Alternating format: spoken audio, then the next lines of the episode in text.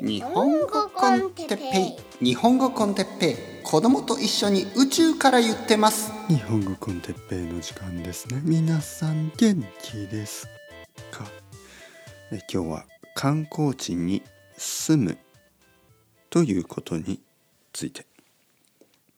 はいはいはい。皆さん元気ですか？日本語コンテッペイ Z の時間ですね。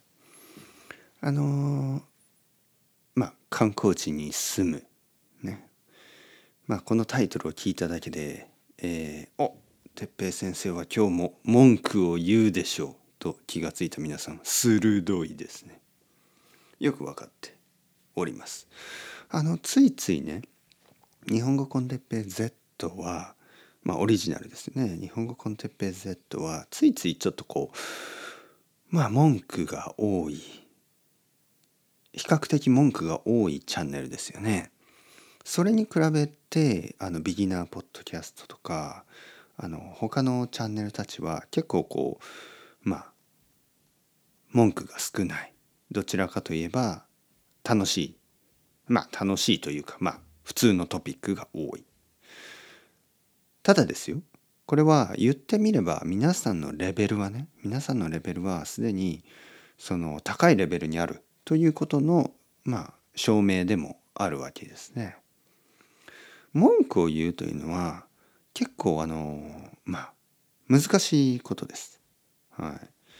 あの例えばまあビギナーポッドキャストだとそうですねまあ朝ごはんについて、えー、僕は朝卵を食べます一つまあたまに2つアメリカ人の生徒さんはえー、6個食べる人もいます。みたいなね。まあまあみんなじゃないですよ。みんなじゃない。みんなじゃないからね。僕の生徒だけだからね。4個とか6個とかね。あの一人の生徒さんのあの娘ねまだ2歳ぐらいなんですけど4個食べるんですよね。すっげえなーと思って。すごいですよね。まあまああのその子本当に元気だからやっぱり食べた方がいいかな。4個ぐらいね、の子供も4個ぐらい食べた方がいいけどね。はいでも一つしか食べないな。僕の子供もちょっともう少し早く食べてほしいしね。今卵1つ食べるのに15分ぐらいかかるから卵4つだったらもうすでにそれで1時間でしょ。他のなんかご飯とか味噌汁とかも食べたら、まあ、全部で2時間かかっちゃうね。朝ごはんから2時間かかってたらもう学校もう給食の時間になっちゃいますよね。はい、まあまあ。まあまあ、まあ、とにかく文句を言うというのはあのー、あんまりこういいことのように思われてないですけどまあことこと日本語学習に限って言えばこと外国語学習学習に限って言えばそれはあの意味があることなんですね。はい、こと。こと。このことということえ、ことこと外国外国語学習にとっては、えー、これは意味があることです。こと。ことこれは、まあ、特別にみたいな意味ですね。はい。特別にまあ一般的にね一般的に文句を言うというのはあまりいい行為ではないですよね。でもこと外国語学習にとってはあのこれは意味があること。まあ文句を聞くことによってあのいろいろな文法とか、えボキャブラリーの勉強になる、ね、というわけでまあ僕はこの、まあ、一般的には歓迎されないようなあのいわゆる文句を言うということをあの仕事にしているわけです。なんて大変な仕事でしょう。はい、まあまあまあまあまあまあまあまあ。あのまあ生徒さんの中には何人かまあこれまでにもう何人かそしてこれからも多分、えー、たくさんの人があの Z プログラムとか ALT かな？あのいろいろなプログラムで日本日本に来ますね。でそれはあの英語の先生、ね、英語の先生、まあ、日本中にある中学校とか高校で英語を教える先生。なんかアシスタントティーチャーみたいな感じですね。あの日本人の英語の先生と外国人の英語の先生が一緒に、えー、教える。はい、まああのもちろん仕事ですからあの大変なこともあるし楽しいこともあるしねいろいろなんですね。でそれを申し込む時にアプライですね申し込む時に場所だけはあの希望することができるんです。エリアね。例えば関東とか北海道とか九州とかあの沖縄とか。多分ね沖縄も選べると思いますけどね。分かんない。どうどういうふうにどどういう区分けになってるか分かんない。どういう区分ね。どこからどこまでが九州か。たまにねあの九州沖縄地方とかいう言い方があるんですよね。やっぱ沖縄だけだと小さいからあの九州沖縄っていうふうに九州と沖縄をセットにする時もあるんですけどそのあの英語の先生の申し込みがどういうふうになっているかは分かりません。えー、で生徒さんとそういう話をしますよねどこにしようかなみたいなね。はい、まあ僕は多くは言いませんね多くは言いませんもちろんあの自分の人生ですからねやっぱ自分で決めた方がいい。から多くは言わないけどね。まあもちろん「先生九州どう思いますか?」って言われたら「ああまあそうですね。車の運転ができればあの結構あの綺麗なあの場所ですよ。ね、そのまあ便利とは言わないけどまあ比較的暖かいしね。雪の心配とかないしね。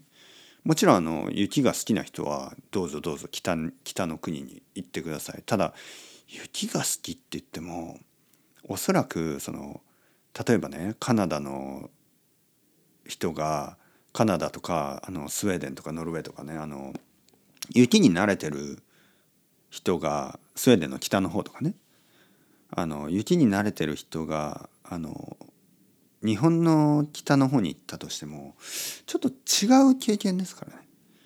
はい、あの家家はちょっと違うんで例えばあのヨーロッパとかそのアメリカとかの北の方であの雪が降る街って家の中結構暖かいんですよ。暖かいんですよね。日本の場合ね基本的には寒いんですよね家の中が。やっぱり作りとしてやっぱり夏夏の暑さに耐えられるように作られてて夏に合わせちゃってるんで冬は少し寒いっていうのが多いと思いますよ。まあ北海道の北の方に行くとちょっと違うかもしれないですけどね。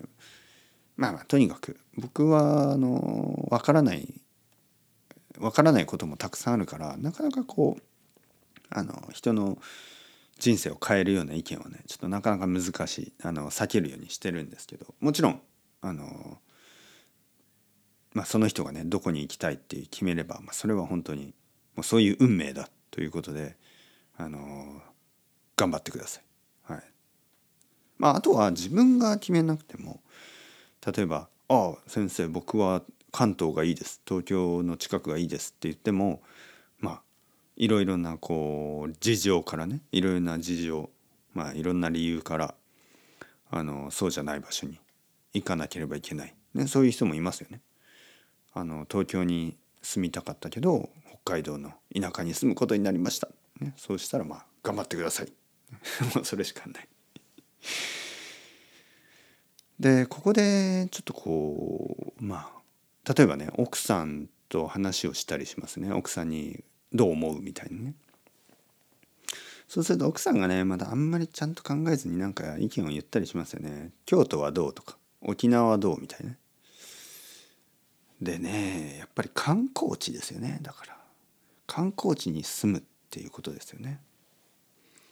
まあ京都は京都で素晴らしいし沖縄は沖縄で素晴らしいと思うんですけど基本的にまあ沖縄の全てが観光地とは言わないし京都の全てが観光地とは言わないですけどねでも基本的に観光地に住むということは僕はねそんなにいい経験とは思えないんですね。じゃあ東京はどうですか？まあ東京は確かにたくさんの観光客がいるんですけどあの東京が観光客のために作られてるとは全く思いませんね。東京は基本的にはあの会社員そして大学生。日本人の会社員や日本人の大学生のために作られててまああの日本人観光客や外国人観光客は、まあ、そこにちょっとちょっといる人たち。まあ基本的には少ない人たち。でその人たちのために何かこう街が作られてるっていうのはあんまり感じないですよね。まあ、確かに浅草ね浅草とかはまあ観光客のために作られてるような街ですから僕の知り合いの人がねやっぱり浅草に住んでみてちょっとだけ住んでみてちょっとあんまり良くなかったと言いましたね。やっぱり理由は観光客あの観光客が悪いんじゃなくて観光客のためにいろいろなものが作られてるんで観光客じゃない人にとっては住みづらいそういうふうになってしまいます。まあ皆さんも全ていろいろな国の人がいると思うんですけど皆さんも全ての国に観光地はあると思うんでそこに住むと考えてみてください。はい、そうすると分かりやすいですねイタリアとかスペインとかアメリカとかイギリスとかいろんなとこにあの観光地があるでしょ。まあ、観光地に住むと想像すればなんとなく理解できると思いますね。住みやすいのかなというね観光地出身の人もいますよね。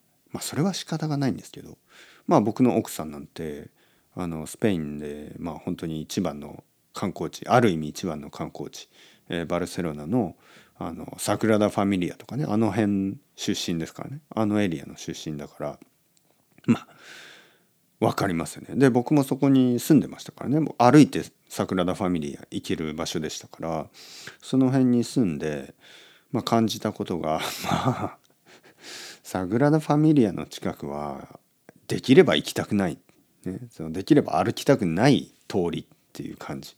人が多すぎるし食べ物はまあおいおいしいレストランは珍しい。まあ少しあるんですよ実は。実は少しあるんですけど基本的にはチェーン店が増えたしね。チェーン店チェーン店チェーン店。サグラダ・ファミリアの前にねやっぱりこうマクドナルドとかケンタッキーとかあってそこであの、まあ、観光客は食べる。で 何て言うかな。まあローカルの人はやることないですよね。はっきり言ってそのでもね実はやっぱり素晴らしい素晴らしい場所なんですよ本当に。あの人が少ない時はサグラダ・ファミリアの近所をね歩いてあの夜とかね夜とか公園からね見えるサグラダ・ファミリアすごくこう美しくて、まあ、そういう思いが思い出がありますよね。でももう今本当にオーバーツーリズムですからまあ静かに公園のベンチに座れる時間なんてないんですね常に人がいる。はい、でこれはね誰のせいでもないんですいついつも言うように誰のせいでもないんです。はい、誰のせいでもありません。別にいいとか悪いとかじゃなくてまあまあそれが起こるまあそういう状況ですよね。はい、世界中の人がやっぱり旅行に行きたいし世界中の人があの一度はねそういう有名な場所に行きたいでしょ？だから行きますよね。でその人たちのためにホテルとか Airbnb とかたくさん準備されてレストランが準備されるでしょ？でやっぱりビジネスですからもっとやっぱりこうチャージしますよね。もう少し高くしてでたくさん人が来てもっともっと高くなっていって料理の質は下げ下がっていって あのまあ全ての世界中全ての場所で観光地はそういう傾向がありますよね。高くなって、えー、質が下がる で人が多い。でそうなるとやっぱりそこに住む人にとってはまあいいわけがないですよね。だからまあ観光地というのはねうんなんか残念ですよね。観光地って基本的に魅力的な場所なはずなんですよ。魅力的だからたくさんの人が行きたいんですよね。で魅力魅力的な場所をあの心地よくね居心地よく保つこれがあのこれからの観光地に課せられた課題かもしれませんね。おいすごい文法。これからの観光地未来の観光地に課せられた課題、ね、与えられた宿題みたいなもんですね。課せられた課題。考えなければいけない問題、これからの観光地に課せられた課題としてはこの魅力的な街この魅力的な場所をいかにあの全ての人にとって心地よく居心地がいい場所にしていくか、観光観光客だけじゃなくてローカルだけじゃなくてみんなが住みやすいようにじゃあそのためにはやっぱりね多少のあのいろいろなあのルールが必要だと思いますね。資本主義を資本主義のままにしておくとあのエスカレートして必ず大きいホテルとか必ずあのチェーン店とかそういうのが増えていきます。そしてお金をもっと作るシステムになっていって、えー、もちろんローカルな人はどんどんどんどん住みづらくなっていくでしょう。だからそのバランスですよね。バランスを作んないとあの仲良くねみんなが共存していくためには何が必要かそれをいつも考えるべきだと思うんですけど皆さんどう思いますか？というわけでそろそろ時間ですね。チャオチャオアストレゴまたねまたねまたね。